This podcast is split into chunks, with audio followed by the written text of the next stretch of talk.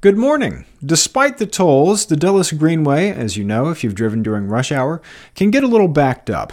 Now, the company that owns the Greenway is proposing improvements at either end of Virginia's only privately owned highway, and they're asking the county to help pay for it. For Monday, July 23rd, it's your Loudoun Now Morning Minute.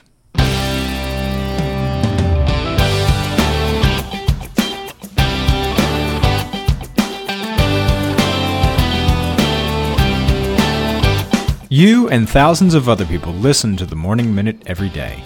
It's trusted, it's personal, and you take it with you wherever you go. So if you've got a business, why not advertise on the Morning Minute and reach the thousands of people listening right alongside you wherever they are? Get in touch at loudounnow.com slash advertise or email us at sales at loudounnow.com. That's loudounnow.com slash advertise or sales at loudounnow.com.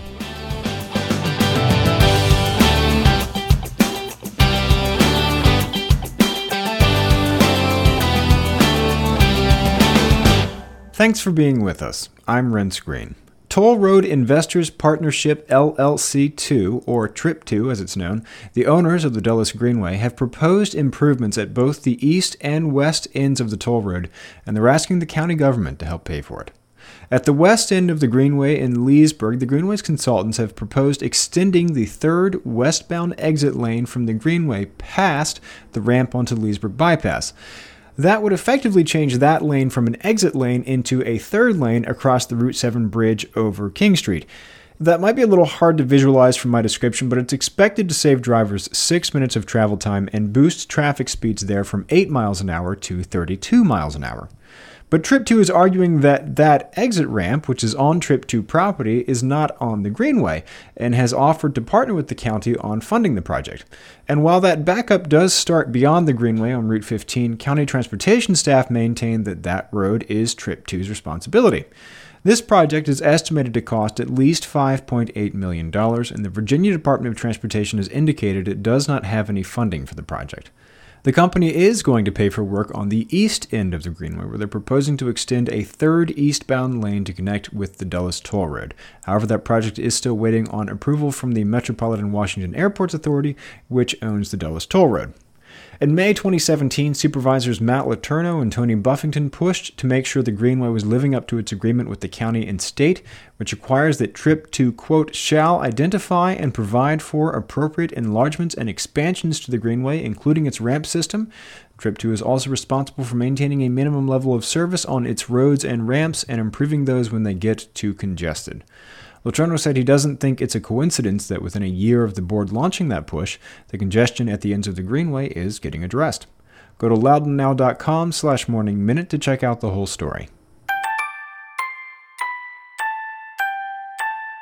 In other news, a man already facing life in prison for allegations that he killed his father and burned the house down is now deeper in trouble after a fight at the adult detention center.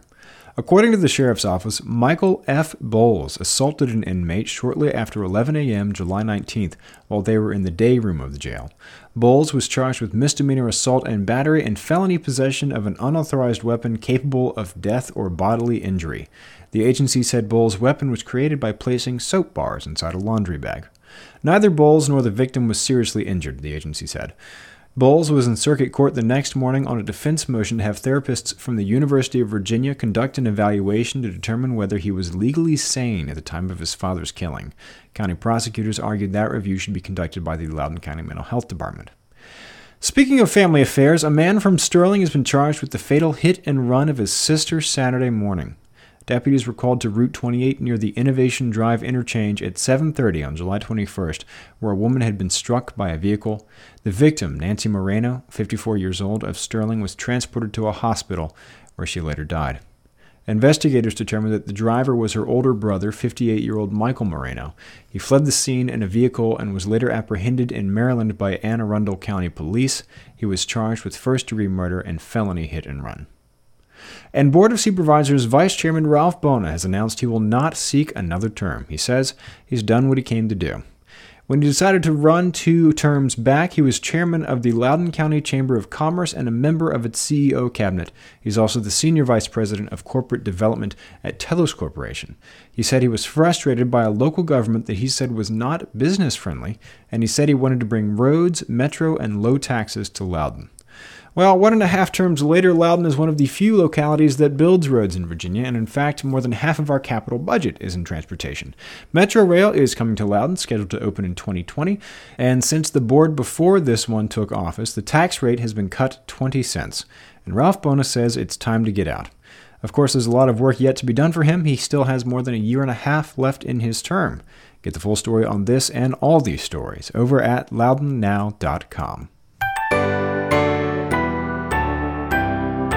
On the Get Out Loudoun calendar tonight is the Demolition Derby at the Loudoun County Fair, which I plan to attend.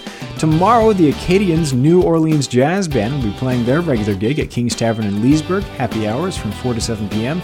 And Old Ox Brewery in Ashburn is hosting music trivia tomorrow night from 7 to 9 p.m. The theme Songs from Weddings.